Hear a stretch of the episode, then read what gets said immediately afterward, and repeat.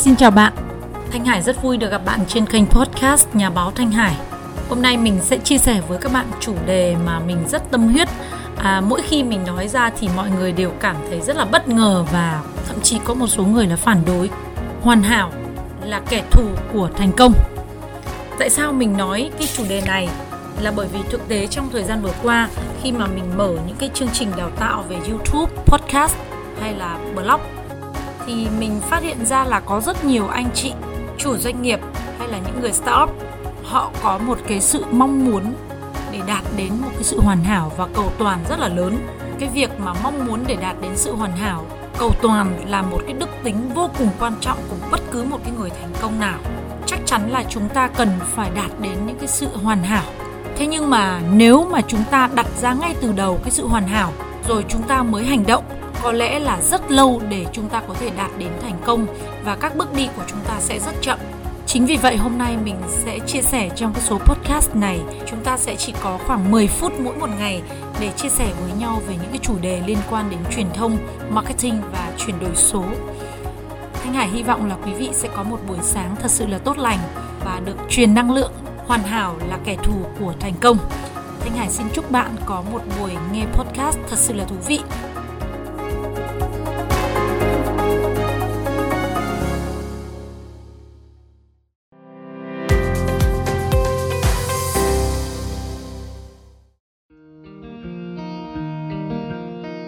ở trong cái cuốn sách 2030 những xu hướng lớn định hình thế giới trong tương lai.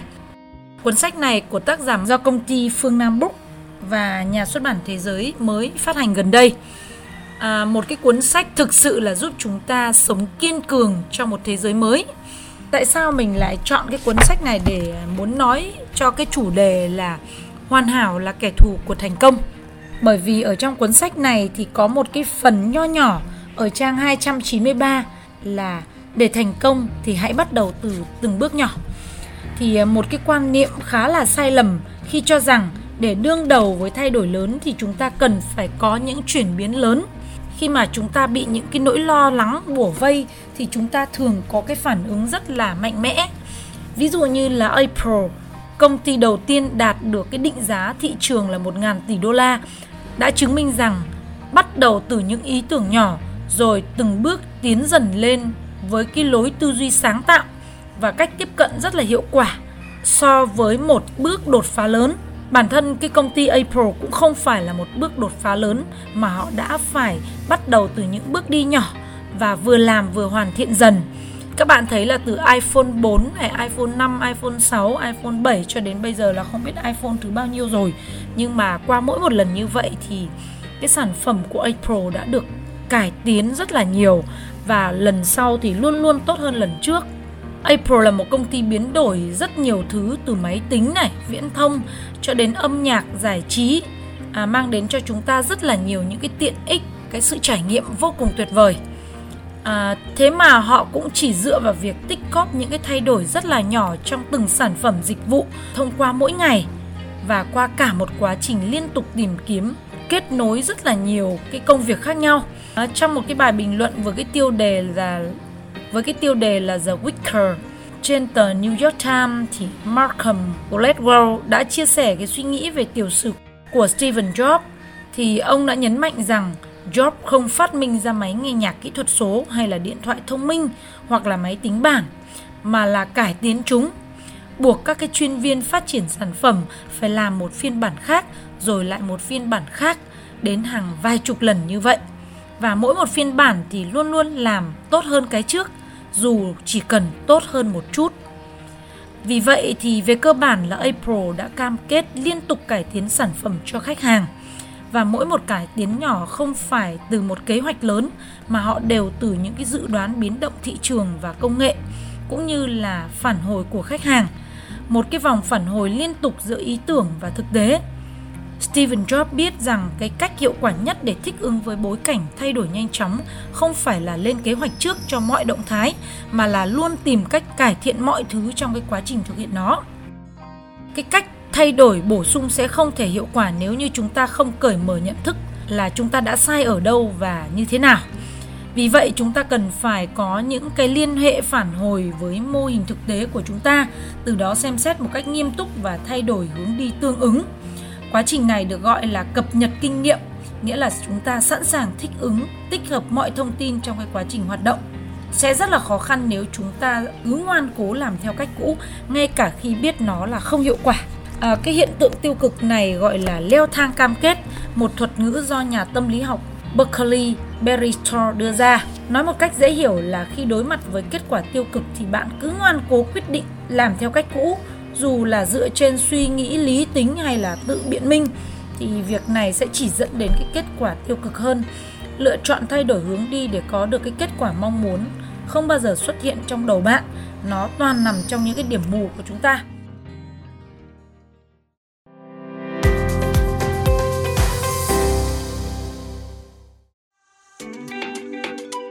Nói đến đây thì mình cũng nhớ đến cuốn sách cũng là một triết lý kinh doanh của người Nhật, công ty Toyota, đó là từ khóa Kaizen, tức là liên tục cải tiến không ngừng, liên tục cải tiến trong quá trình sản xuất và kinh doanh.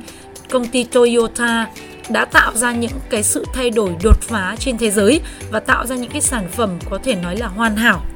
để mà đạt được cái sự hoàn hảo đó thì họ đã liên tục nỗ lực cải tiến không ngừng từ hàng chục năm, vài chục năm, thậm chí là hàng trăm năm. Do đó là mình rất là thích cái câu là hoàn hảo là kẻ thù của thành công. Bởi vì mình nghĩ là nếu mà ngay từ đầu chúng ta cứ đòi hỏi sự hoàn hảo thì sẽ chẳng biết đến bao giờ chúng ta mới bắt đầu và chẳng biết bao giờ thì chúng ta mới lên đường. Cho nên là chúng ta hãy bắt tay vào làm ngay lập tức bước lên phía trước, tiến về phía trước thì đấy là quá trình để chúng ta liên tục cải tiến cải tiến cái quy trình, cải tiến cái sản phẩm, cải tiến về cách làm và dần dần đạt đến sự hoàn hảo. Và mỗi ngày chúng ta chỉ cần cố gắng nỗ lực một phần trăm thôi thì chỉ sau một thời gian rất ngắn thì cái kết quả của nó sẽ thay đổi không ngừng. Mình muốn mượn cái tên của cái cuốn sách là năm 2030 cùng với cái triết lý cai gian và câu nói là hoàn hảo là kẻ thù của thành công. À, bởi vì thực tế là vừa qua mình cũng hiểu được rằng là có rất nhiều anh chị các thầy cô các bạn gặp những cái khó khăn như là khi muốn quay một cái video thì à, gặp rất nhiều vấn đề từ cái cách để đặt cái điện thoại lên quay như thế nào cho dễ dàng làm thế nào để thu được cái tiếng âm thanh của mình tốt hơn rồi làm thế nào để có được cái background sạch sẽ để quay thu hình rồi làm sao để lên hình cho gương mặt mình sáng sủa đẹp đẽ cảm thấy tự tin vân vân. Có rất nhiều những cái khó khăn khi mà chúng ta làm một cái video hay đơn giản như là khi chúng ta chuẩn bị một cái kịch bản rồi thu âm làm thế nào cho nó thật sự là hiệu quả. Thì mình cũng biết là đây là một cái công việc đòi hỏi cái tính chuyên nghiệp khá là cao. À, và cái mong muốn của tất cả các anh chị các bạn là cần phải có cái sự xuất hiện của mình nó phải hoàn hảo hoàn thiện không thể xuề xòa được đấy, và chúng ta cứ cảm thấy rằng là chúng ta chưa hài lòng với cái video của mình. Thì à, cái bí quyết để thành công ở đây là mình vẫn quay trở lại cái 6 chữ D như trước đây mình nói. Đó là làm sao phải thật sự là đơn giản, làm sao phải thật sự là độc đáo,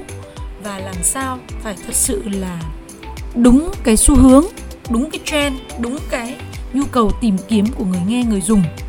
Nếu mà nó có thêm cái yếu tố về sự đặc biệt thì càng tốt. À, cho dù làm gì đi nữa thì chúng ta cũng cố gắng hướng đến cái sự đơn giản.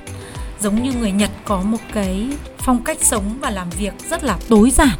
Càng đơn giản thì càng thành công. Khi mà chúng ta đã quyết định để sản xuất một cái video, một cái audio nào đó thì chúng ta hãy bắt tay làm ngay và làm thật đơn giản thôi, làm dễ hiểu thôi, ngắn gọn thôi. Đừng có đau to búa lớn. Hãy chọn những ngôn từ văn phong nó thật sự là gần gũi nó thật sự là đơn giản mà cái gì nó thuộc về sở trường để chúng ta không cần phải nỗ lực quá nhiều.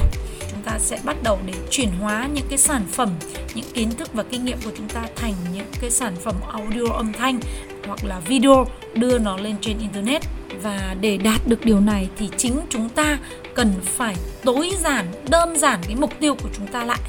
À, trong một thời điểm thì chúng ta cần phải tập trung chọn cái, cái kênh nào cái cách làm nào để chúng ta chuyển hóa thành một cái sản phẩm,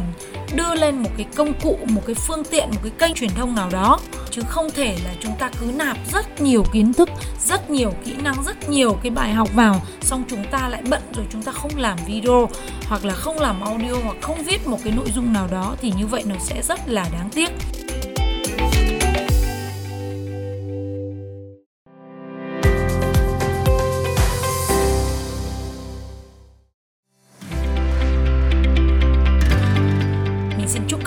Công. À, cảm ơn các bạn đã dành thời gian lắng nghe và theo dõi chương trình podcast của Thanh Hải vào lúc 7 giờ sáng hàng ngày. Quý vị đừng quên là hãy follow, đăng ký kênh hoặc là tải cái audio này về nghe à, để cũng là một phần để ủng hộ cho Thanh Hải tiếp tục sản xuất những cái số audio podcast tiếp theo. Quý vị hãy bật cái nút là đăng ký kênh, follow kênh để mỗi 7 giờ sáng hàng ngày khi mình có một cái podcast nào đó thì nó ngay lập tức sẽ báo về trong cái điện thoại của các bạn để các bạn sẽ là những người đầu tiên tiếp nhận được những cái thông tin thú vị này nhé. Cảm ơn các bạn một lần nữa. Thanh Hải xin chào tạm biệt và hẹn gặp lại tất cả các bạn.